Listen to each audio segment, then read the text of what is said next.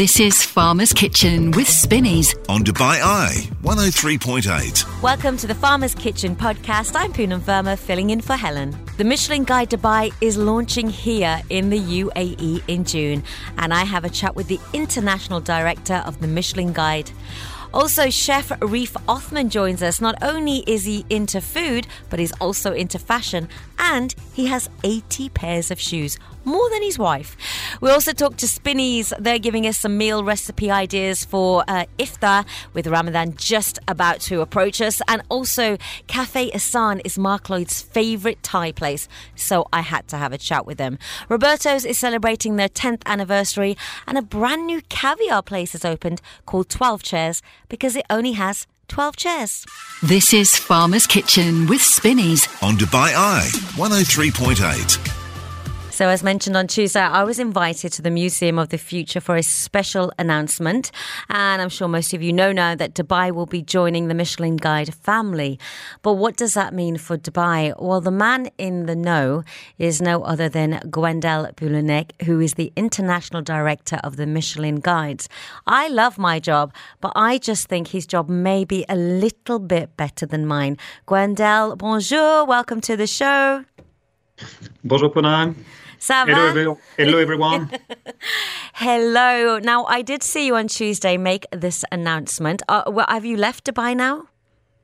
yes, I'm live from Paris. Oh, Paris. Is that where you live? I do, yes, and you know it's snowing in Paris right now. oh my God. So you've gone from one extreme weather condition to the next. Yeah, absolutely. I can tell you it was a- a kind of a shock. Well, you're in the place where the best restaurants are. I have to say that because uh, isn't it true that France has the most Michelin restaurants in the world? Let's say that uh, uh, France is just uh, following Japan today uh, in terms of the numbers of stars, Yeah. but in terms of number of restaurants, uh, it's uh, France that has uh, more than any other countries in the world. Well, you see, I don't deny that because I have eaten at some incredible French restaurants. They're like some of the best in France. And then a few opened in my hometown in Birmingham, and I used to go almost every two weeks. I just love French food when it's done really well. Now, um, the Michelin Guide, it currently covers 36 culinary destinations across North America, South America, Asia Pacific, and Europe. So, why did you cho- you and your team choose Dubai for the next venture? You know, the inspectors of the Michelin Guide are always, you know, on the ground, everywhere in the field, uh, you know, to scout uh, uh, new culinary destinations. Yeah. And uh, we have been in Dubai for more than five years, you know, to monitor the evolution of the culinary landscape and uh, based uh, on the number of restaurants, on the qua- increasing quality of the restaurants, of the local dynamic, and also the culinary potential of Dubai over the coming years, we decided to move forward. And that's the reason why in June we will announce and reveal the very first selection in Dubai. Is there a, is there a number like is there 10, 3, 4, 5 like is there a set number or have you do you already know you and your inspectors you've done it you know what you're going to put out there? Oh, we still don't know because uh, at Oh. the time we speak, inspectors are still on the ground, you know, to make sure they left the no stone unturned. So uh, we still have uh, some times ahead of us before clothing and uh, finalizing this very first Michelin Guide selection for Dubai. So that every Friday all we do is talk to chefs and talk about food. Every chef I've had on today is so excited about this and they're all saying they need to step up their game. They want to be part of this Michelin guide. Is this guide for restaurants only or also for chefs? Will you be be giving them some stars as well? No, definitely the Michelin uh, gu- guide recommendations and star are an indication ultimately made for the food lovers. Okay. Uh, and that the reason why the star is not given to a chef, Yeah. but rather to a restaurant and a team working in a specific place. So is that when they say a f- so if they say a five star Michelin chef, does that mean the restaurants had the star, not the chef? So, you know, for the star with Michelin, we just have up to three. Uh, but uh, the, the, definitely the star goes to the restaurants and the restaurant team. But then obviously, you know, the chef has the spokespersons, are the one to drive the teams, are the drive to are the one driving the creativity is of course entitled to say, okay, I'm working in the star restaurants. I'm leading a Michelin star restaurant. I didn't know that. That's so interesting. Okay. Now, we all know that you're saying there's three stars, that's the maximum. Can you explain what one, two, and three star all mean? Okay. Having a star not only means that uh, your restaurant is uh, part of the best in the country, but Yeah. one of the best in the world. Uh, I mean by that that uh, with for the Michelin Guide, uh, at the Michelin Guide, we have a very consistent approach to uh, ensure that one star in New York is worth one star in Paris, Tokyo, or Dubai. So we have a consistent approach worldwide, and the star is awarded only based on the quality of the food, following five criteria. So, hang on a minute. So, I'm just going to break it down for the average person. Is one star meaning it's a really good restaurant? Is two star meaning it's a really, really good restaurant? And three star means it's a really, really, really good restaurant? like, what what is the difference between the three stars? that basically, you know, just being listed within the Michelin Guide is already an achievement because that means that you are one of the best uh, Yeah. restaurants in the destinations. Yeah. Being awarded one star is really an very high quality restaurants. Mm. Two star is the i- is one step uh, beyond, and three star is definitely you know the ultimate culinary accolade. In uh, the Michelin Guide definition, said it's uh, worth a special a special trip. Is it kind of like um, in hospitality and gastronomy? Is it like the equivalent to the Oscars receiving a star? You know, maybe. And uh, again, the, the, the star is an indication for the food lovers. And uh, to a star, or inspectors look at always at the same criteria.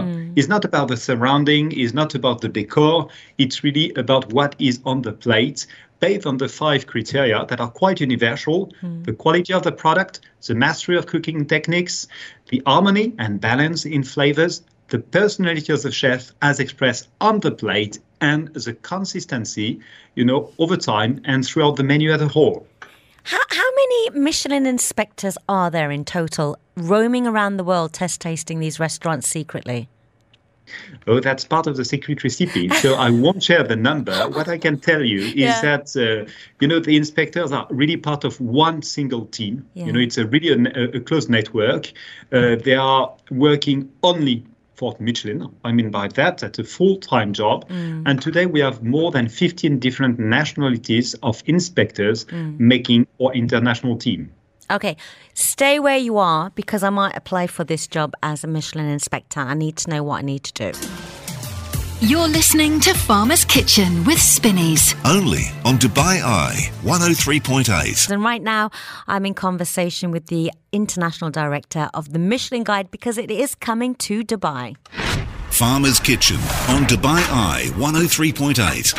So let me ask you, um, Gwendal, to become a Michelin Guide inspector, what qualifications do you actually need? The our inspectors have, uh, on average, uh, 10 years uh, background working uh, in the industry. So, I mean, in restaurants. They have a real passion for food and, of course, are ready to travel the world. But to be part of uh, the, let's say, team of, anonymous, uh, of famously anonymous inspectors, you need to be ready not only to travel the world for good food, but to work undercover. Anonymity is key for us because it's a way to ensure that we are absolutely independent in our judgment and that we can, you know, uh, fairly assess the restaurants like regular customers. You see, so this is the thing, right? You know, these days everyone goes to restaurants and they can take photos on the camera and it just looks normal. But if, if I'm an inspector, how do you do it without looking like you're taking a bite? Making notes. You're taking a bite. uh, how do you do that? You can't remember it all, can you? The taste, the texture, the music, the ambience, the chef. But you know, they no, they can do it, and that's part of the training because uh, after joining the Michelin Guide inspectors team, uh, you spend at least uh, three years on the ground, eating more than 300 meals a year. Oh you know, to my goodness. qualified as an inspector. So, have you been through this? I'm assuming you've been an inspector, even though you're the international director now. But I, uh, of course, I, I, had some training within uh, within Michelin because I joined, you know, the Michelin Guide more than 17 years ago.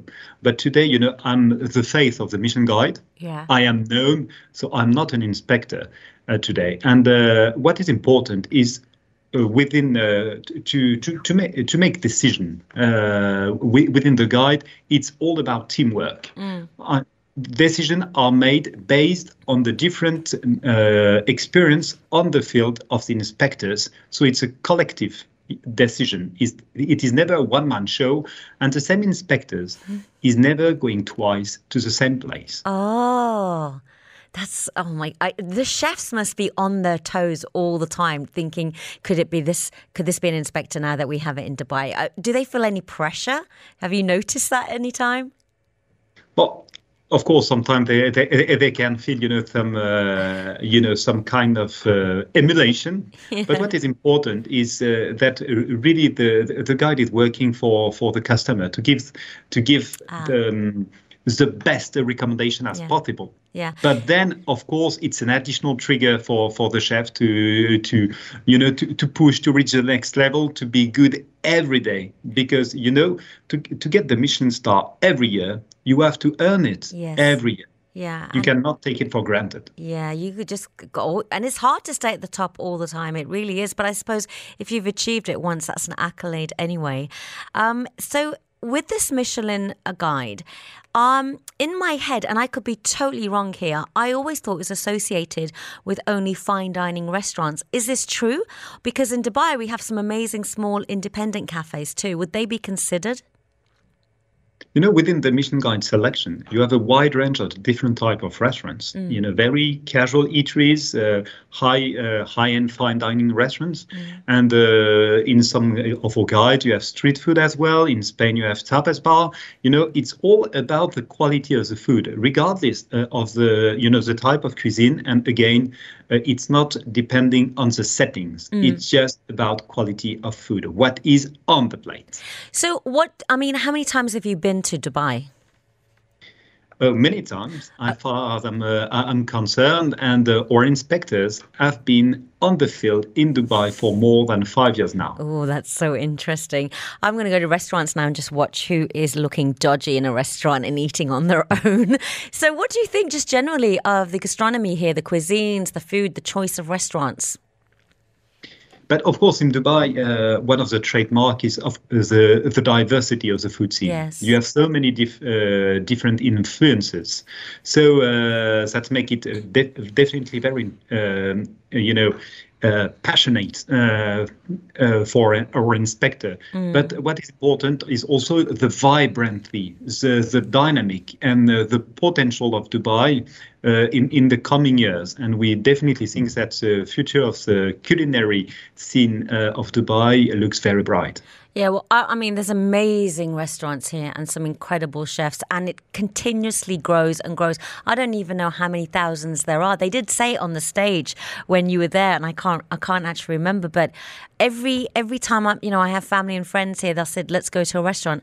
I just type in new restaurant in Dubai, and something else has opened, or five restaurants have opened in a week. So we, you know, we are very lucky. So um, I want to say thank you so much for taking the time out and for coming to Dubai making that announcement and um, making us part of the Michelin Guide. Very, very kind of you. And um, I have a lot of experience in food. I've been eating since I was born. So if you need any application forms, I will head, I will give them to you whenever you need. Happy to be a private inspector for you. Okay. Uh, I'm afraid you are a bit too famous for that. oh yes, you're right. They'll recognise me. Oh, I'll I'll stick to my day job then. Thank you so much, Gwendal. I really appreciate it. Thank you. Good afternoon. Okay, bye bye. You're listening to Farmer's Kitchen on Dubai Eye 103.8. Chef Reif Othman is a Dubai based chef from Singapore whose clever twists on Japanese cuisine have gained him many, many, many, many accolades. Um, and he's even won the Chef's Choice Award in the inaugural MENA 50 Restaurants 2022 lineup. And he's coming up now. Chef Reef, how are you? Very well, thank you for having me. How about you? I'm, I'm, right? I'm really good. I need to taste your food. I've been uh, reading about you. You're a busy, busy man. How many restaurants do you have here at the moment? Uh, at the moment, I have a uh, two, um, one in uh, Dar Wasl, the original, and one in the Time Out Market in Souk Al Bahar. But you're a bit of an entrepreneur yourself because you're opening some more across the world. Is that right? Yeah, kind of. Uh, we just opened uh, recently uh, in Egypt, Cairo, uh, franchise, and then this summer we're looking at opening in Riyadh in Saudi. Yeah. And uh, yeah, a few more things coming online. Uh, what is it? We um, just starting up uh, to do a uh, Korean barbecue um, restaurant down in uh, Business Bay, in So- Indigo Hotel. So, what is your background? Where are you from? Uh, I'm from Singapore, purely. Okay. Uh, raised and born in, from Singapore. And what does your food f- uh, uh, focus on? Like you were talking about Korean barbecue. Do you deal with mainly Asian fusion, Korean, Singapore? Because I know Singapore's got a mixed bag of food as well.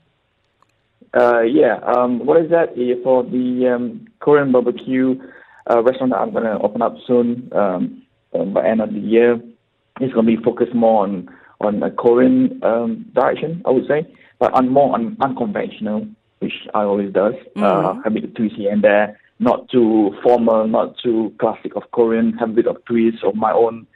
And yeah, I think I think I think Korean food will be the next trend, uh, as I can see now. So when you when you say like um, you kind of a bit of fusion and you're not too strict, do you kind of make up a lot of recipes just by being adventurous and seeing what works? Yeah, kind of. You know, I mean, uh, as as as you know me by now, you know, I'm a bit um, not too focused on the traditional. I think at the end of the day, I need to make sure that the dishes that I created, uh, I have to make sure that it it, it um, uh, uh, it suits to a Dubai market. You know what I mean? Uh, I don't want it to be too traditional. I don't want it to be too too strong. Um, I want to go in between and making sure that you know we have a balance of both world. We got the uh, Levant and we have the European clientele. So we have both of each. You know. So um, l- later on, we're going to be talking to um, the international director of the Michelin Guide. You know, the announcement that's come that they're going to open, they're launching one here in Dubai. What, what are your thoughts on that as a chef and a restaurant owner? Uh, what I guess uh, for myself, I think uh, it's great um, to put all of us, uh, restaurateur, chef, uh, to put up the game uh, and, and also focus on food service. Uh, I think these are the two main priorities that we need to look at. And, and for, for for myself, I think I mean I'm delighted. I'm very happy with the MENA 50 best coming in town that really put ourselves in the map. And now with Michelin Star coming on board, I think that also another like tick in the box that wow, you know, we're part of of the Michelin Guide now. You know, I know. so I think I think all of us all of us have to put ourselves on on, on, on the radar now. So yeah, exactly. And do you do you ever get nervous as a chef, or you know, when you're in the restaurant, if anyone's coming in to review it secretly? Because you do get that, don't you? Those secret shoppers and people like that. Yeah, yeah. I, I, I'm- I mean, definitely, you know, for sure. I mean, every chef does. But I think at the end of the day, uh, what I want to do here is that, you know, uh, I would love to get Michelin star for sure. No, no. I mean, every chef would love to do that. But bottom line is, uh, I want to make sure that my chef enjoys what they're doing, cooking myself. I don't want to put a lot of pressure and a lot of stress because at the end of the day, uh, you know, happy chef, happy food, happy customer, right? Well, it's so true. don't want to have any Because if you're not happy, know. if you're not happy, the energy goes into the food, doesn't it? Yeah, hundred percent. You know, if if you have some oh Michelin guys are, are here now and everybody stop what they're doing and you know you just focus on them. I mean, it's not fair, so, right? Yeah. But nevertheless, you know, but we will still always like you know, all right, man, let's aim for it. You know, let's do our best. You know, I want I want the boys and the team to to have fun. That's all. That's the main focus, right? Yeah. So yeah, yeah, And, and talking about, I mean, you know, it's great to up your game because the Michelin Guide's coming. But I, I read the whole list of the awards and the accolades that you've won, which is incredible. Is there one that really stands out for you? Uh, for Michelin star or for Just any award or any accolade that you've got, or any you know recognition. Is there one that think you're really proud of? I think I think the MENA 50 best uh, was really a, a big one for me. Uh, apart from the rest, uh, I have to be honest. Uh, to to put myself in that map, you know, to uh, and then we, myself and my business partner, you know, we. Uh, what is that? We done. We, we are like self-funded. You know, uh, it's our own money. You know, we don't Yeah. have an investor behind us. Yeah. For us to achieve through the pandemic, and you know, we didn't we didn't fire any of our staff. You know, we even give bonus to our staff after we open up. I think that really, that really like you know, uh, that award really like wow, you know, really true. I'm very happy. You know, it's like uh, all all my hard work have done, and it's like you know, tap on my back. You know, well done, Reif. You know, for for all all the uh, all the hustle. You know what I mean? yeah, I know. I mean, uh, chefs. I mean, you guys work so so hard. Um, people don't even have a clue. And standing on your feet all day, how do you manage that? Oh my God, that would just make me so tired. I'd be sitting on a high stool if I was a chef. I'm telling you right now. I think at the end of the day, you know, we get used to it, right? So, Yeah. Yeah, I, I, yeah, we're fine with that. Farmer's Kitchen on Dubai Eye 103.8. So I'm joined by uh, Chef Reif Othman, and um, I wanted to ask you. Um, you say, which I do love actually, I've I've seen it on your little bio. You say that life is too short for ugly clothes. And as a result, you have also launched a new unconventional streetwear store. So are you a funky dressed chef? Are you into your fashion? Uh, yeah, I mean, definitely, you know, um, I'm into my fashion. Yeah. You know, I love to dress up. I want to look good, you know. Uh, and um, my teenage life, uh, I've been always been playing skateboard, playing bicycle, going motocross. So I'm on that side of um, on on on that track. So having having said that, you know, I love to buy shoes. You know, I have about 80 pairs of shoes at home, and I I have sorry, about sorry, 30 hang on a minute. 80 pairs of shoes. Yeah, yeah. So are, are you married? Yeah, I'm married. Do you have more shoes than your wife? A hundred percent Oh sure. my yes. goodness, this is amazing, chef. You must be the only man who does in Dubai. Yeah. That's kind yeah, uh, the what whole are room they? is full of my shoes. Are they all like streetwear trainers and that kind of stuff? Yeah, yeah, I have a mix of all. You know, I have, uh, a few. I mean, a lot. I mean, I don't know. So, I have a few. I have 30, 30 pairs are still in the box. You know, I haven't even wore yet. so know. there's So 365 days in a year. So, like, do you go every day to 80 and then start all over again? Uh, kind of though. I have this selective, right? So whenever I say, "Oh, this pair is like a limited edition," those I will get it. You know what I mean? I, So, I- you know- where do you keep these? Do you have a separate apartment for these shoes? oh, wish. No, we have one room. Uh, I mean, purely just for my shoes. Uh, someone needs to do a feature on you. I'm telling you, I think you've got more shoes than Mariah Carey. Seriously, that is crazy. so, what kind of streetwear are you going to be selling and where can we find it? Uh, it's down in Awasa Vita along Al Wasl Road. Yeah. Uh, it's called Soul Strike by Reif. Uh, it's a mix of a shoes, a Jordans, Yeezys, uh, t-shirt uh, like a uh, Supreme. Uh, you got KAWS, you know, you got the Bear Brick, the collector's item, Yeah. and and yeah, all the all this street stuff, you know. And is this stuff And I think I think, Sorry, go ahead. pardon me. Go ahead. I think in Dubai uh, we are missing such uh, shops. You know, we have a few in the market, but I think I just want to be part of it as well. I think uh, there's a room for it. A lot of uh, youngsters now wear such clothing. I think we need that. You know. Do, do you do, do you prom- uh, wear your streetwear and put it on Instagram with pictures of yourself too? Yeah.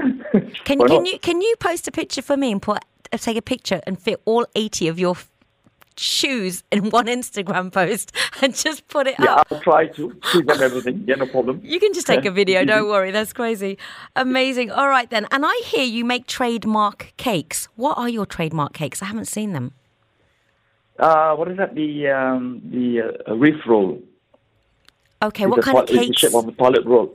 Uh, it's, it's a it's a uh, it's a shape of toilet roll that I did during the pandemic. Okay. Oh, you did the shape of a bit of toilet roll. A toilet roll Yeah. cake. Yeah. No, I haven't seen So it. That, yeah, so that has been a very uh, successful uh, cake, and then throughout uh, the year, Did people like eating a toilet roll cake? Yeah, it, it was fun. You know, uh, they look at it, they post it, you know, they they make joke out of it, but you know, when they have it, you know, say, wow, this is a pretty nice cake. Yeah. So yeah, and we have that, and also we have a banana cake. Looks like a pure banana, you know, but it's not like Mm-hmm. a Del Monte banana, but it doesn't look like.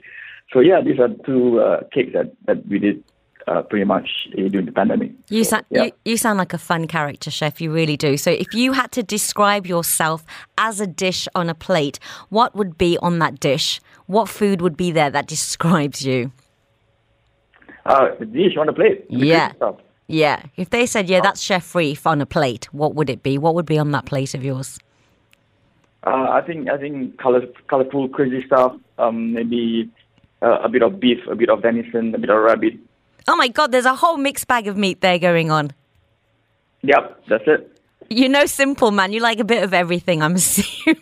Yes, So- yes, a bit crazy, crazy going, you know, on a day on, on a on a plate. Oh my goodness! I'm still getting over your 80 pairs of sneakers and trainers. It's just, it's just kind of shocking in a way. Um, so, what else is in the future for you? What is, you know, what's still a big goal or a big dream that you have? I mean, you've achieved so much so far. What else is in the future? What would you love? Uh, well, I guess a um, uh, me and business partner, we are aiming to uh, get in global uh, aspect uh, around around US and around Europe.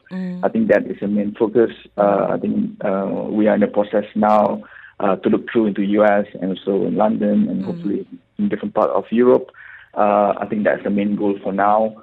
Um, what is that? And concurrently, we are looking into opening license uh, Reif in Dubai. Okay. So uh, that will be a big statement for us as well because we've always been. I mean, our first restaurant uh, with Jazikashaki is in Dar Wasl is unlicensed, and a lot of my guests they really got to open a license plate, license plate. So I think now I think we are ready to open one, and we found a nice place. It's still going to be like uh, around neighborhood, so I think that's the aim and that's the vision. Uh, and yeah, and of course, after Reif uh, um, brand has gone through um, um, uh, globally and it's been smooth riding. Uh, our next aim is to look into our new restaurant called Holy Cow, which is unconventional Korean barbecue. I do love think- that name. I that- love the name of the restaurant. Yeah, so I think I think that will be the next uh, next push on, on that brand. Okay. And where So can yeah, I have a few pipeline which I, I'm not going to say for now. Mm-hmm. That's a surprise. You know what you So, can do, uh, chef? I've got a great idea. Just open a restaurant, and in that restaurant, just put all your your sneakers and your trainers there. It would be like you know a, a fashion come restaurant, that kind of thing. And have Yeah, a gla- have a glass wall so no one can touch them, you know, because they're yours. only I'll you can. Only you have the key to take a pair out every day for eighty days in a row. Listen, chef, it has been a pleasure, and I'm going to come and check out your restaurant. Where can we find you on social media if we want to come and check out the food? Oh well, the, um, what is that? Reif Jabikushaki, located in Dar Wasl Mall, again along Al Wasl Road, just before Al Safa Park. All right. Thank you, chef, and we will speak again soon. Thank you. Take care. Thank you. You're listening to Farmer's Kitchen on Dubai Eye 103.8. Now, with Ramadan around the corner, literally around the corner, uh, Tiffany Eslick, the creative and content manager at Spinneys, is here to get our taste buds ready for the occasion. Uh, how you doing, Tiff? I'm well, thanks. How are you? I'm very good. You've just got back from a lovely trip in Kenya. I know that because you were sending me some pictures of you and giraffes. Is this a work trip or was this like a chill out trip? Um, it was a work trip, so the giraffes were like a moment of chilling out. But um, the rest of the time, we were actually visiting our growers um, for all our flowers, as well as our baby vegetables and our avocados, so and our herbs. So um, it was really fantastic. We shot a lot of video content there, um, full on trip. But um, yeah, it was really, really great. Oh, that's amazing. What a great job, I have to say. Just going around Yeah. local farms around the world and tasting and testing and filming. Yes, getting anyway. covered in mud. I must say, I did.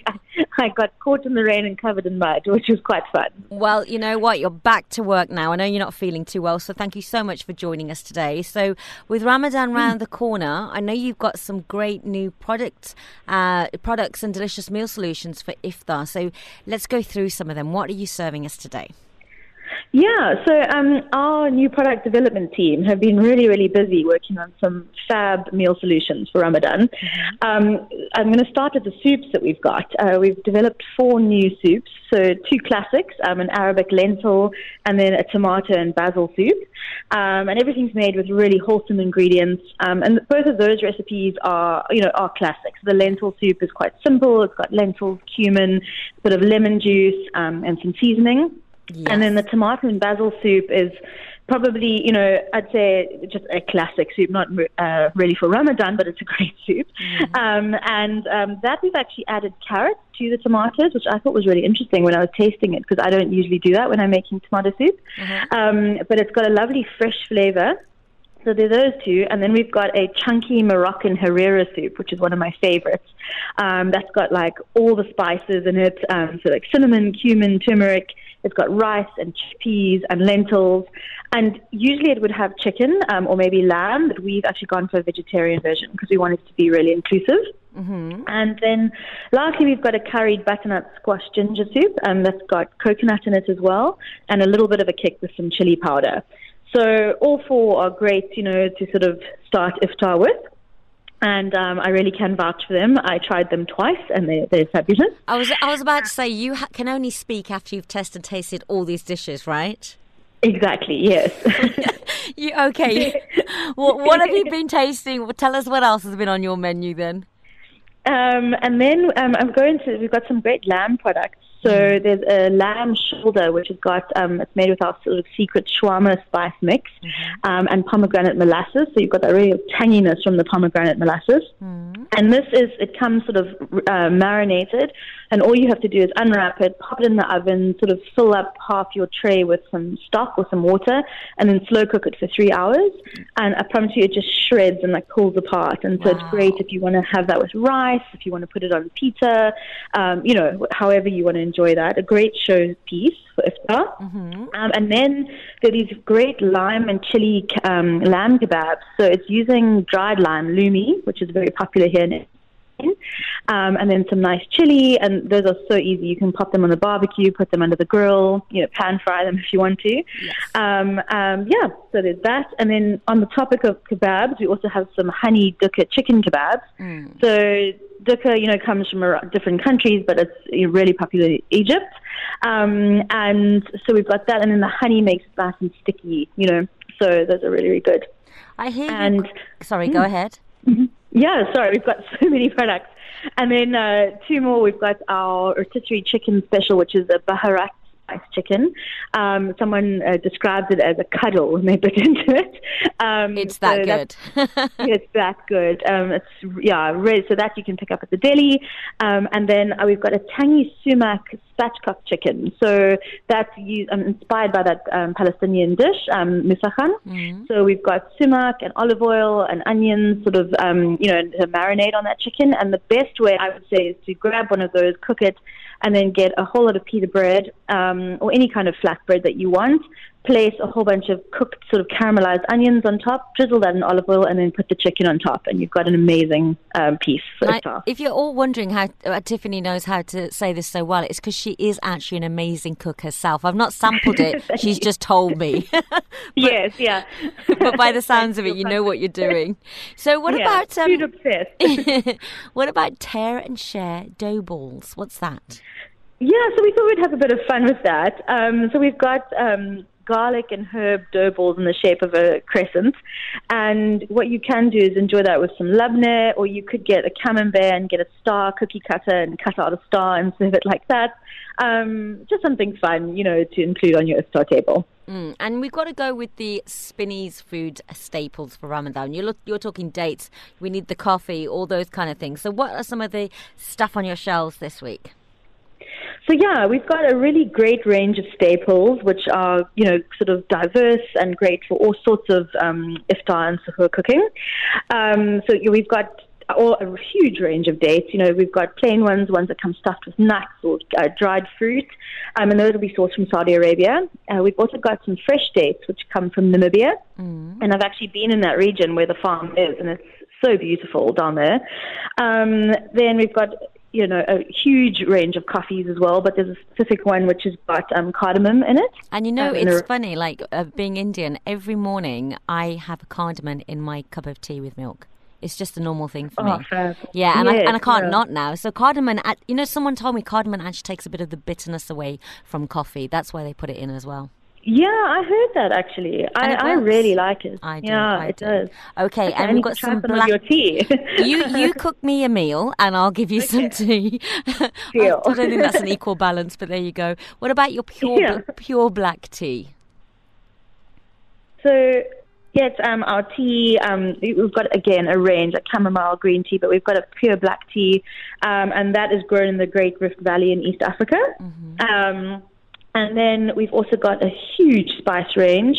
So that's coming from India, from Somalia, from Egypt, from Jordan, um, anything from like za'atar to dried limes or lemons, um, cardamom again, So yeah, really, you know, you just need to look for those orange bags in the store, and that's the Spinneys Food Spices. Um, and then uh, one thing that we're really proud of is our long grain basmati rice.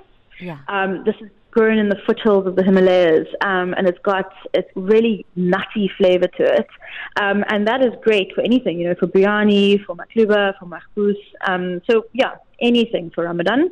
And lastly, some great olive oils. We're actually about to launch a new range with flavored olive oils, um, which will come in a few weeks. But for now, there's um, Mediterranean olive oils and there's an organic option, and that, those are coming from Italy. You know, when it comes to oils, you you are going to be the expert. You'll you'll know this because you love cooking. You know, they say there are Mm-hmm. certain oils that you shouldn't fry with, like you know, you're frying an egg or something. Some are great, like natural, um, you know, extra virgin olive oil are great for salads, but sometimes you shouldn't fry with them. What are the ones that are good for frying? Would you recommend? So yeah, it, it all comes to like you know that, that sort of heating point. I don't know the scientific Yeah. you know explanation, but basically you should avoid. I actually don't cook like fry a lot with olive oil. I use that for finishing or for dressing, um, or if I'm cooking something on quite a low heat. You know, like if I'm sautéing onions, and I'll use olive oil. Yeah. But something like sesame oil um, or vegetable oil is really good for um, if you're doing like a wok. You know, if you've got a high heat.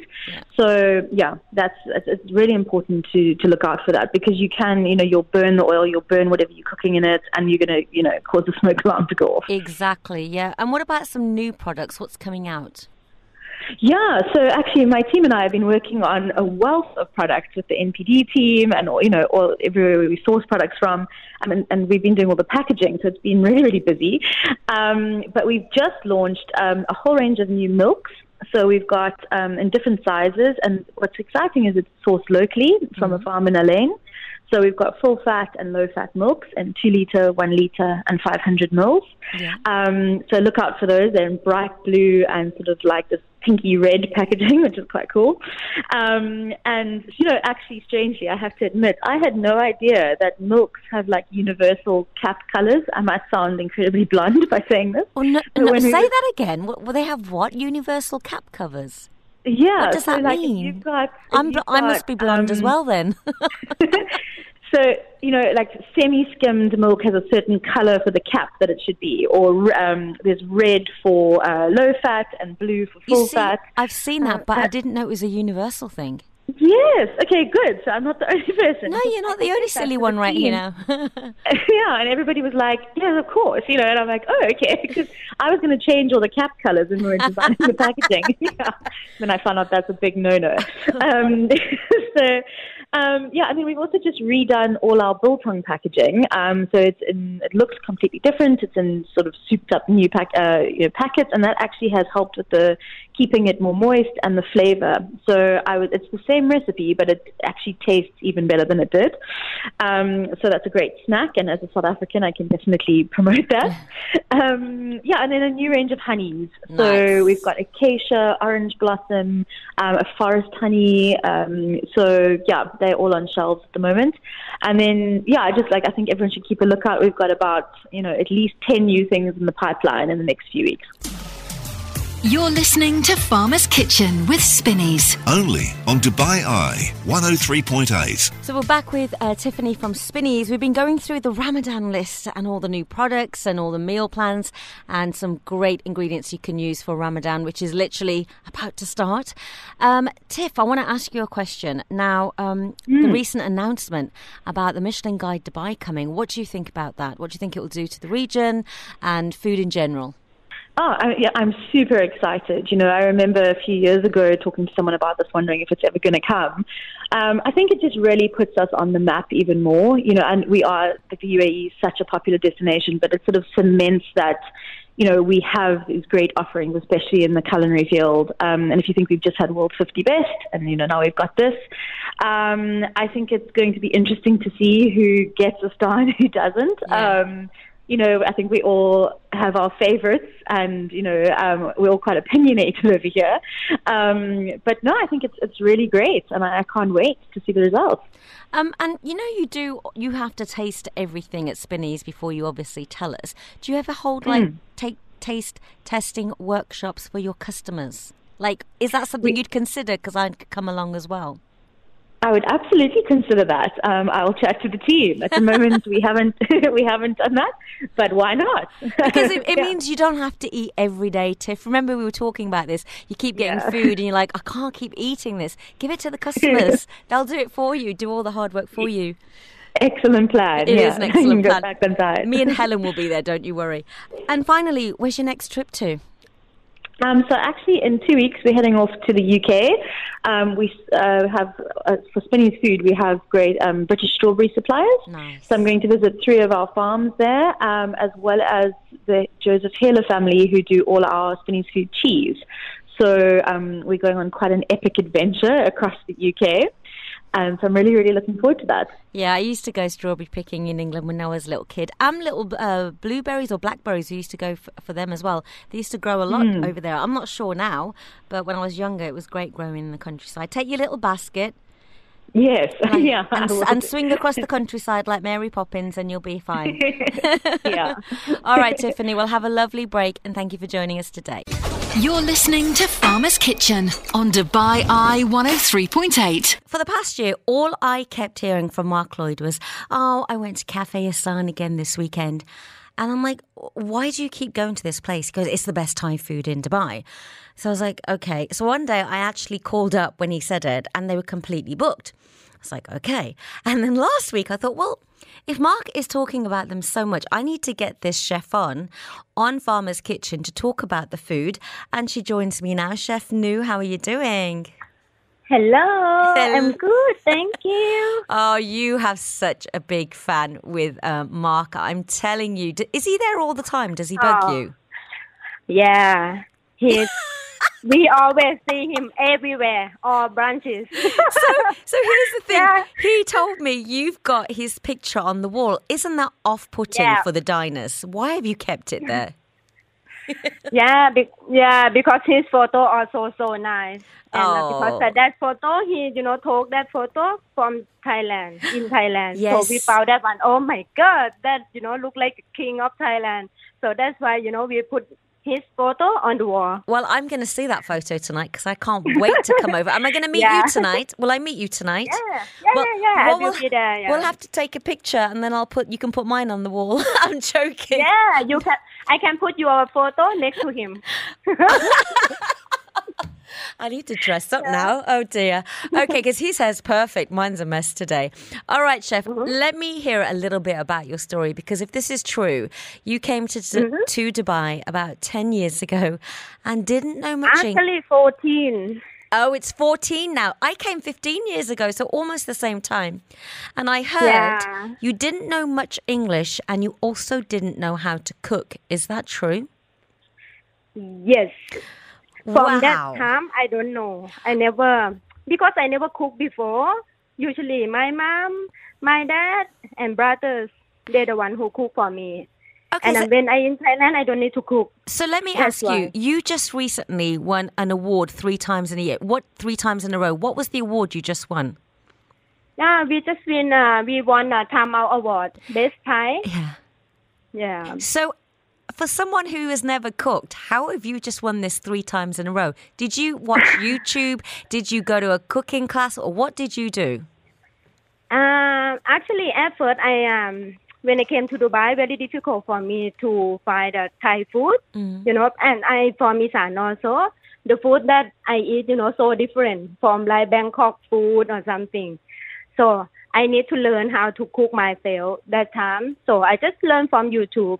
Wow. You, you learned know, from Over the YouTube. time, af yeah, after year after the year, you know, getting, I don't know how that thing come from, and I just remember when I very young because my mom teach me how to do, but I just never cook. I see she doing, but I never cook myself when I in Thailand. So when you started cooking on from YouTube, did you actually start feeling passionate about it? Did you enjoy it? Yes. I thought that time I'd be, you know, someone like a chef or something. Only myself, you know. Only myself in the kitchen. So I'm thinking, oh, why I can cook this one so good. And, you know, all my friends come, friend in Dubai came mm. to my house Yeah. and eating them. And then all of them say, you were cooking so good. I said, oh, really? I learned from YouTube, you know. I just check on YouTube what the ingredients, and then I just cook. So, Yeah, how when when did this idea of coming about opening a restaurant, and did you even know how to open a restaurant? Yes. So when we first opened the restaurant, because I have no idea, you know, for commercial kitchen and all the how to open gas or anything like this, I don't know.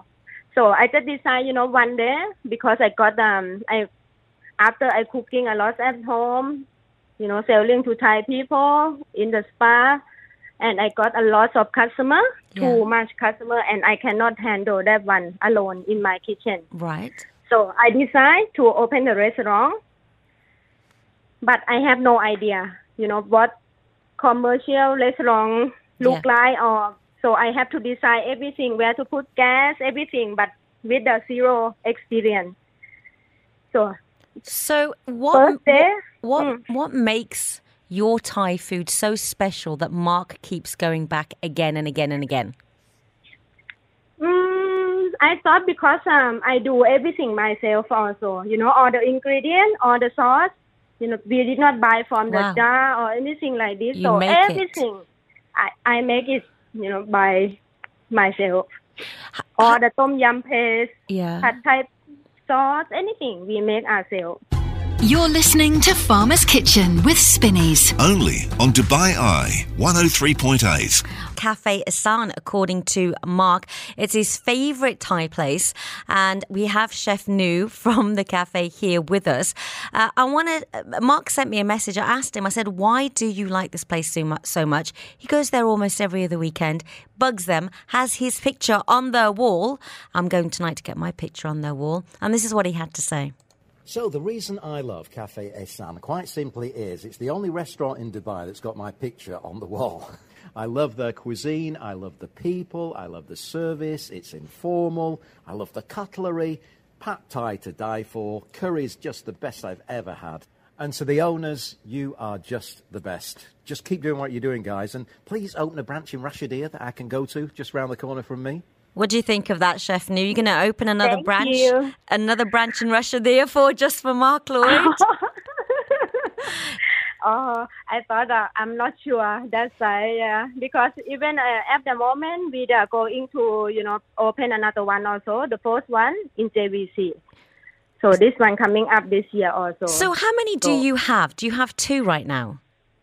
Uh, actually, we got three at the moment. Another one in Ripe Market. So open in the weekend only at the moment. And where are the other? Where are the other two? Another two, the one in uh, JLT Cluster B, Yeah. and another one um, JLT as well, Cluster P, Armada. Okay. Well, that that's that where one with the license. that's where I'm I'm going to be meeting you tonight, right? We're going to say Yes, hi to each other. So, are you Yeah. are you quite shocked as to how far you've come, especially as someone who isn't a trained chef and you've you've won these awards three years in a row?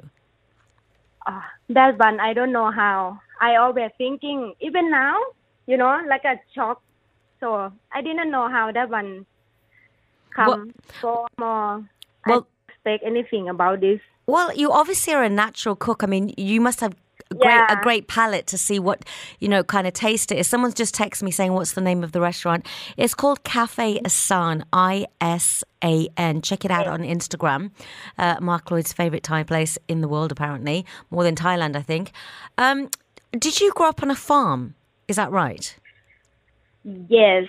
So, d- what would do you were used to having just food like you know farm to table, very natural, organic food? Is so I'm assuming your food is very similar to that, which is why you make everything from fresh. Yes. Yeah, because my background also, you know, I working in the farm for li- when like I super small, like four five years old. Mm. I just asked my mom what you know what age that you know I in the farm. So she said like three four year I already there. So helping mom picking all vegetables, so I know all the herbs, all the different smell, all the different things. So Yeah. I think that's very important also because uh, you know in my food we use all so many different uh, herbs and ingredients. So I think that one just natural for me, you know, to pick up something, put together or something like this, just by natural. I don't know also. Well- Nobody teach me, but I just I, I I, just know. I don't know. well, I think you're a natural. We don't have to overthink that. You know, one thing was surprised me when I went to Thailand. So I'm Indian. I grew up with a mm-hmm. green with a green chili in my mouth. It's very normal to me. Uh-huh. So when I went to Thailand, I mm-hmm. was blown away. You guys uh-huh. use so many chilies. Even if I say mild, there's probably five in there. That I Yeah. never knew your food was spicier than ours, or is it to do with the chilies that you use?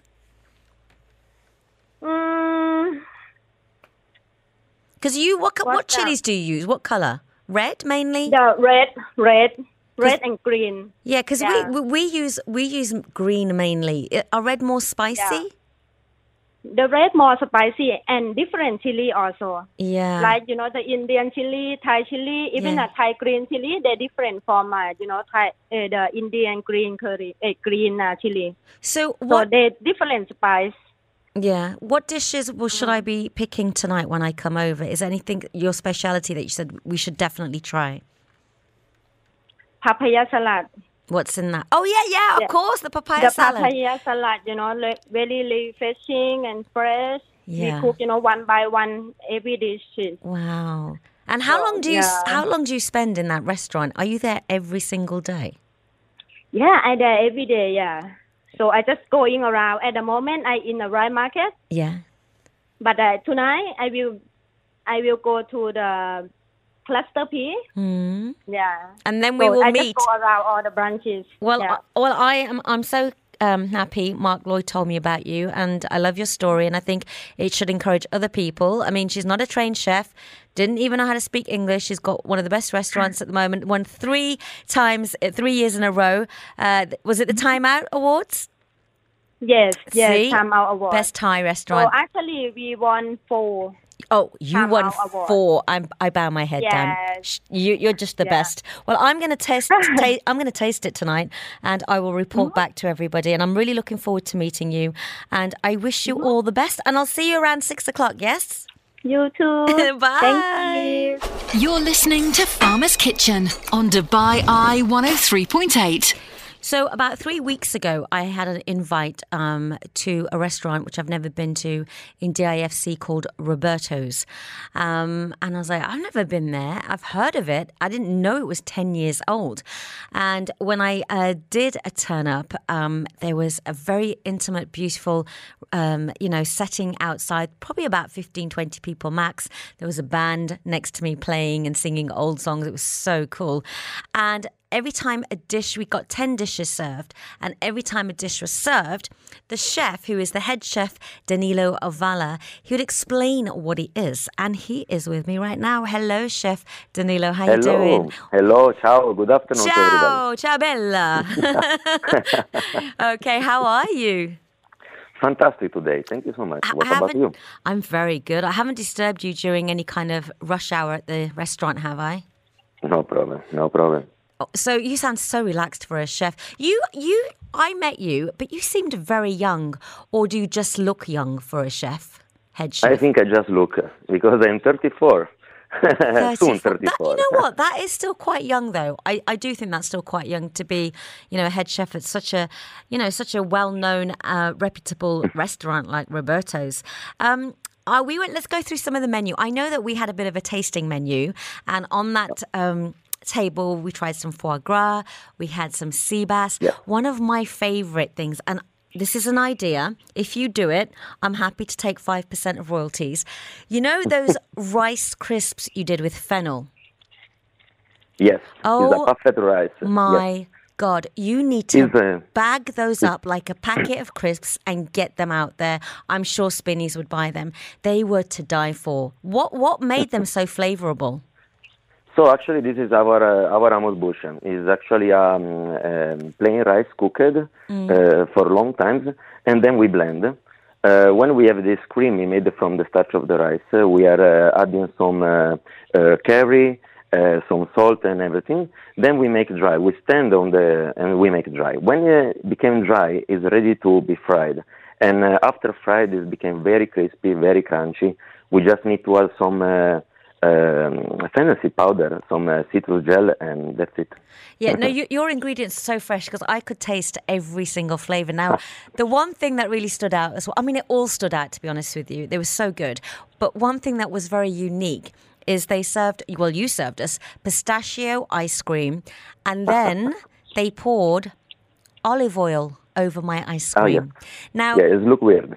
yeah. Now, tell everybody how that um, that dish came about because it was an accident, right? Yeah, actually, it was an accident. And, Um, when we talked about this uh, dish, we we want to give some importance to the ice cream. Normally, the ice cream in Italy is served on the side; it's not the main part of the dessert.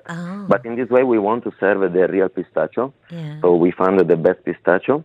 Uh, and then suddenly one day it fall down on the pass a bottle of uh, olive oil, the one we are using, Yeah. and uh, it fall down on the ice cream. But of course we are a chef, so we are trying everything. so, so we just tried and was wow, it's perfectly matching our pistachio ice cream. So from that moment we start uh, continue to to serve it with the ice cream and the oil, of course. So is uh, the balance for the uh, sweet and the acidity of the oil is giving a very nice touch. Yeah, and, and it's kind of like they explained it like a buttery kind of touch because it's not it's not normal um, oil. What kind of olive oil is it? It's the Sicilian one, uh, for that uh, is uh, acidity is matching very well. So it's very, we are, we are using only for this plate this olive oil, for nothing else. Yeah, so next time get some Sicilian olive oil, pour it over your ice cream, and just Ah. Enjoy. It it sounds Ah, weird, yeah. but it, it actually tasted good. Now, um, this was my first time ever to Roberto's, and it was a weekday we came. It was jam packed. Uh, has it always been so popular? Um, actually, you know, we are always trying to give uh, the best uh, uh, service to our guests, and um, I think uh, the guests uh, understand that. For that, they are coming back. We we really are busy, but uh, we are happy to make a lot of guests. So this is the secret, I think. The continually to give uh, our service, our really Roberto service, and I think uh, the the guests understand that. Yeah. No, I know. I mean, I'm going to give a secret away, and and the manager who gave the secret away on the table, he can't catch me. I'm in the studio, so um, he won't. I'll be fine. But I know you get a lot of well-known people there. And he did tell us a story that Jennifer Lopez turned up there. Um, you, you know, you get a lot of members of the royal family and everything like that. So your food has. I mean, it's gained such a popularity. What kind of food is do you focus on now? Obviously, you're Italian, but is there a twi- is there a twist to it? Is there something different to it? Because, you know, in most the average person who isn't Italian thinks pa- pasta and pizza, but it was so much Yeah. more that night. No, absolutely, of course, of course. Um, we are Italian, but of course our uh, food, since we are in Dubai, then international city, is matching with some, uh, let's say, Asian ingredients. I I also like to play with some Italian um, Asian ingredients. Uh, I mean, so easy to find here in Dubai. For that, uh, we some acidity, especially some fruit uh, or some seaweed, uh, we are using from uh, Asian side, and I think it's matching very well with Italian uh, food. Um, this is one of the things which I, I like. Maybe for that, uh, even in uh, in our lounge, uh, of course, it's not a pure Italian, Yeah. but uh, it's a kind of matching with some uh, flavor, Asian flavor. Maybe for that they, they like. They don't find only Italian or Italian food. Yeah, and um, I um, when we had the sea bass, I heard that it was from Europe. So, do you source a lot of your products specifically uh, from certain areas of the world, and not just Italy? I'm assuming, or the Mediterranean.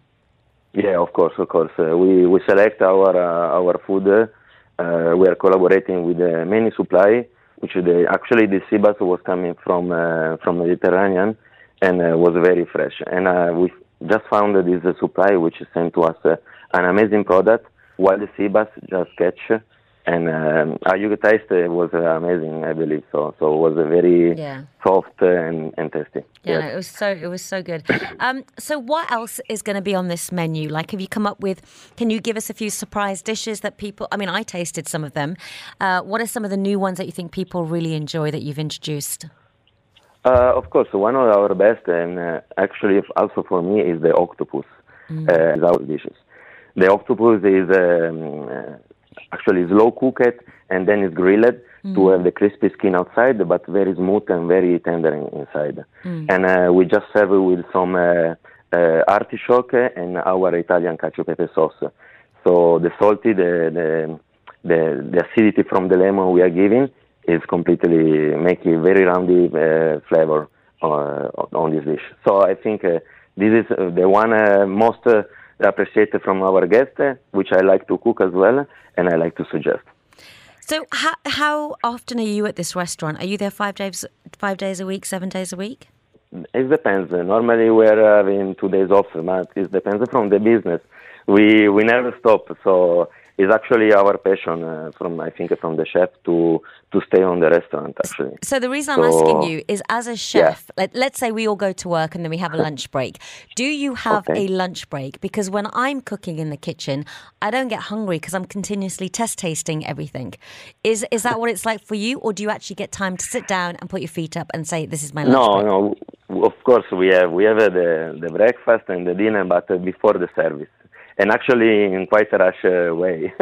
I, that's what I was Not like thinking. You can't enjoy it because you're always uh, rushing around, I suppose. No, I'm actually because uh, I will be very fat otherwise if I eat all day, every time I'm sitting. Yeah, just every time I'm eating all day, so it's enough. yeah, leave it to the diners. We'll just get fat for you. Don't worry. What what I'm asking everybody today because um, after you, I'm going to be talking to the international director of the Michelin Guide, which is being launched here in Dubai. Yes, Wow. he is coming on. What are your thoughts on this? Does this excite you as a chef? Yeah, extremely. I'm very happy. I think uh, the mission is coming in the right moment of the city. Uh, Dubai really deserves this attention, especially in the um, hospitality sector, because uh, we really grow. I think really uh, Dubai. Uh, I mean, I'm uh, since two years in Dubai, but I saw really a lot of change uh, in the city, and uh, this will be help to the the restaurant to grow up, uh, to push themselves. And so this is I'm extremely happy about that, and uh, of course we will fight for it. So- so- so I'm you- joking. I hope. No, no, no. So if you have to like kind of step up your game, what is it different that you have to do? Because I do know they come in secretly, don't they? And they observe everything. Or do you think you're doing everything great and you'll be fine? No, no, we just try to to make everything great. Uh, uh, of course, uh, we don't try to to understand if they are in the restaurant, they are coming, or when. But uh, we are just trying to always deliver our best. Yeah. And uh, like I told you, I think they will understand, and uh, I hope they will uh, um understand that, and they give us just it. Mm. But we'll not have uh, any other plans or or something. Um, to to check them. No, no, no, no. If they will come, they will give us. It's fine like that. Uh, I mean, it means uh, we really deserve it. Yeah, I mean, yeah, I mean, it was it was a beautiful service. It was beautiful food, and um, and, and I really appreciate you actually coming out and explaining every single dish. Were you Oh, cooking you. at the same time and coming to speak to us? Is that what was going on? Yeah, yeah, yeah. I, I try to organize myself So actually, you- even in a busy operation. Yes. Y- you must have slept well that night because that must have been very tiring for you. Farmer's Kitchen on Dubai Eye 103.8. so, Chef Danilo, where did you grow up in Italy? I'm from uh, north of Italy, in Piedmont, in a small village. It's, called, it's called Alba. Alba, Oh, and where is that near to a big city? Give me the location idea. Uh, uh, Torino, Yes. uh, Milan. yeah, Milan. place. Yeah. So one of for the white truffle. so the, the food in the north and the south is it quite different? Of course, of course. Uh, uh, majority of our food was, uh, let's say, meaty, Mm. and of course, uh, on the south there is more fish. Absolutely. Yeah. So when I, I mean, obviously I grew up in England, and I used to go to Italy a lot because it, it wasn't far, and it it is ultimately I think one of my favorite European countries ever. It just truly is. But my favorite place in the whole of Italy, and I've travelled quite a bit, was the Amalfi Coast. Have you been Ah, there? nice. I've been there one, uh, once, and uh, I actually I'm in love. It's uh, very nice, very nice, and uh, the food there is is amazing. Yeah. It's really amazing. I know. Uh, even the, the the simple product which they had is uh, is fantastic. From the simple tomato Yeah. uh, of the fish, of course, uh, is uh, is fantastic. I know. Lemon. I just mentioned. Oh, the lemons! you know, whenever you'd walk in the street, all you could smell was lemon in the air. It was oh my everywhere. Oh, Everywhere. I want to go back now. Why am I talking about this? Right. So, what? Who first inspired you to start cooking? Was it your grandma, your mom, your dad? Ah, uh, funny story. Actually, I start to, to choose hospitality because my dad had a cafe in, in the place in a village where I, I grew up. Yeah. And then, of course, I start to say, let's let's continue to do this job. But then, uh, when I, I start to study, I understand uh, I was more in love of the food, Mm. the, the the the things to change the food, the technique, the the textures, the flavor, and to make the happy the people by cooking. I, then for that, for these things, I choose the, to be a chef. Yeah. and do you still love it? Do you still love being a chef? No matter. Absolutely. Yeah, you absolutely love it. What is your Yeah, what's your favorite dish on, on the menu at Roberto's that we should all try? You said the octopus. That was is that your favorite Uh, dish? Yeah, yeah. This is the octopus, but uh, we just started with a with a new dish. Actually, it's called in raviolone. Mm. It's uh, actually a giant raviolo stuffed with uh, with burrata and uh, pappa al pomodoro. So there is two different uh, stuffed inside, and we are serving, of course, with the light tomato sauce. And I think this is is very uh, stunning dishes. I really love to cook, to serve, and uh, I think uh, is will be soon our signature dishes. Yeah, burrata is my weak link. It's my weak point. I can I can eat that. I can sleep on it. Anything. It's just too good. it really is like a pillow. It's like a fluffy pillow, and I just want to sleep Pillow on it. burrata. Yeah, exactly. So, um, I want to ask you, what dish reminds you of your childhood? And if you had to choose that to eat every day, what would it be? Every day, every day. Okay, I really love to eat my every you know, every day, No, because it's quite heavy. But for me, the vitello tonnato is a very common dish in my place. It's actually a, a slow cooked veal and then roasted, tiny sliced, and there is some mayonnaise with some tuna uh, inside. So it's combination of fish and meat, but it's so lovely good. And um, I grow up actually with this uh, with this dish, but I cannot, of course, eat every day. yeah, it's too heavy. It's too heavy. Well, I'm looking. Yeah, kind of. I'm looking forward to coming back again because I like the way that you guys accidentally created a dish uh, with the uh, olive oil over the pistachio ice cream. I'm just hoping that you know when I if I walk through the kitchen, maybe I could knock a few things over and we could you know anything could happen. We could test taste anything. You know. yes. Okay. Well, it's been lovely having you on the show, and thank you again for serving us such a lovely Thank meal. you. Thank you so much. Thank you so much. All right. Have a See you lovely soon. day. See you soon, Roberto. Then, ciao. Ciao. You're listening to Farmer's Kitchen on Dubai Eye 103.8. So, 12 Chairs Caviar Bar has just opened at the SLS Dubai. With me now is Chef Claudia Cardoso. Chef, the first thing I have to ask you, which I'm sure you get asked all the time, are there only 12 chairs there? 12 chairs. If we remove one, I mean, there will become 11, but I think that this is the point. So there are 12 chairs, just 12 chairs. Is that because the way the caviar bar was built, you ran out of marble or wood and then only 12 could fit? Is that how it worked? Yes, I, I think, it, no, I'm not joking. I don't think that was the case. I mean, it's it's a brand that exists in the U.S. I know. So, um, I'm joking. so yeah, it's it's always been around the number 12. Yeah. Uh, and yeah, literally 12 chairs around the counter. Um, it fits only 12. So, what exactly, to those who don't know, I mean, I've done my research, but what exactly is caviar? Where does it come from?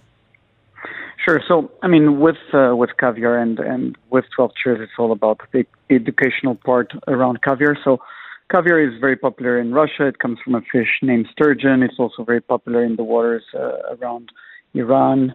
Um, there is obviously then uh, different productions all around the world that take the fish and try to re- replicate the same water, same feeding uh, to achieve the caviar. And then the caviar itself, the eggs of the sturgeon, uh, depend on the size of the fish and the longevity of the fish. So it can be a fish up to 12, 18, 20 years.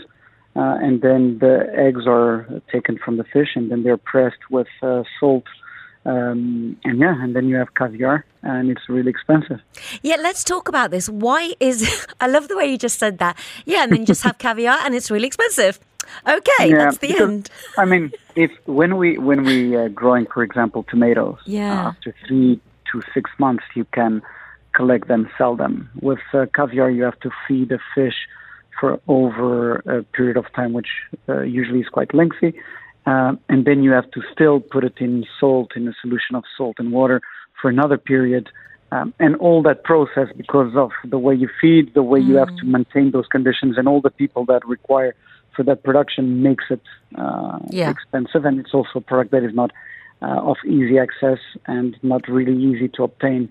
Uh, so that makes it uh, go to a price point that sometimes can really be outrageous. You know, with all the issues people are talking about with the with the oceans and the microplastics, has that affected the supply?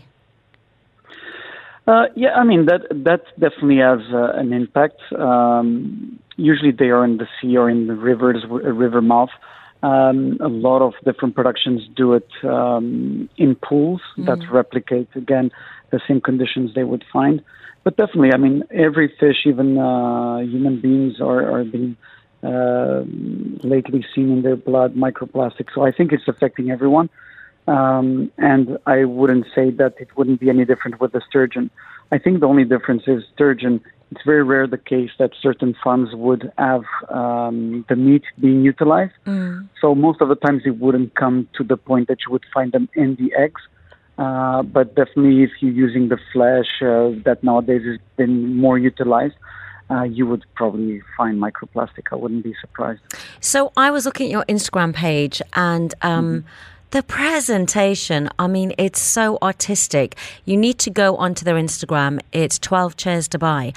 I saw um, what looked like a macaroon with caviar mm-hmm. filled in it. Is that really a macaroon? Yeah. Absolutely.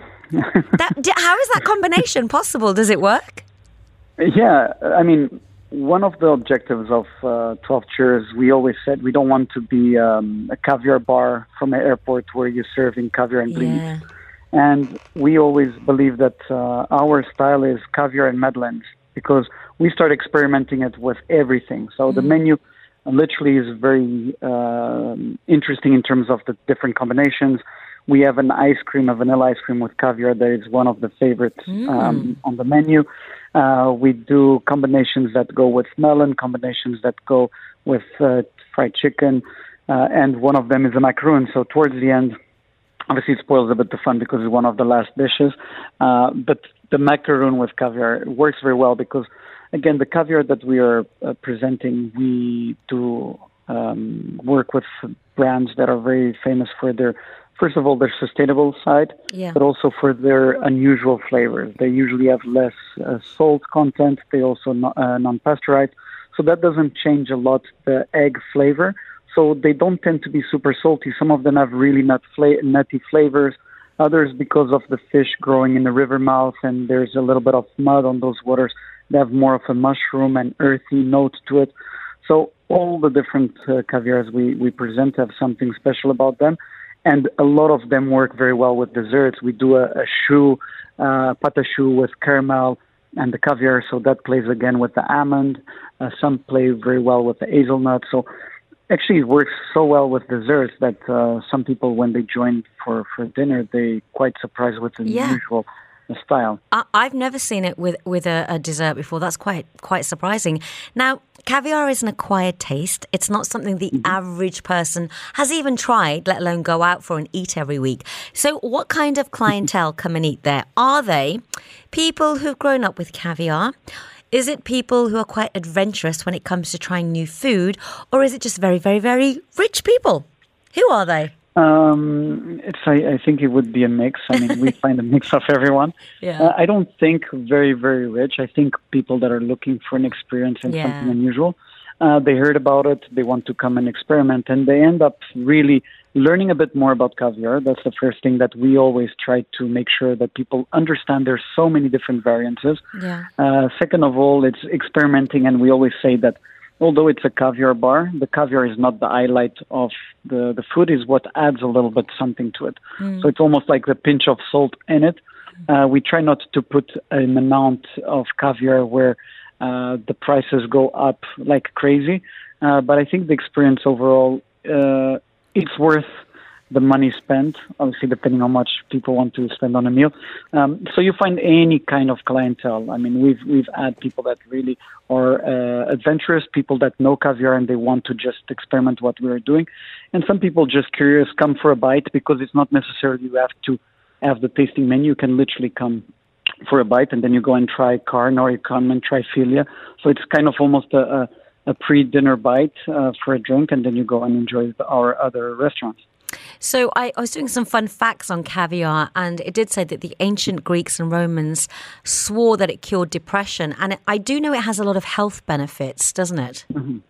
Yes, absolutely. I mean, it, it has a lot of different minerals which are quite uh, unique. You can find them elsewhere, uh, but because of their concentration, um, can be very beneficial.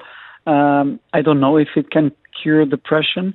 Um, I I try caviar of... a lot. I never I don't feel depressed, but uh, I don't know if I'm the most. So uh, that's why you're not depressed, chef, because you keep eating caviar. There you go. Sure. That might be the case. It might be the case.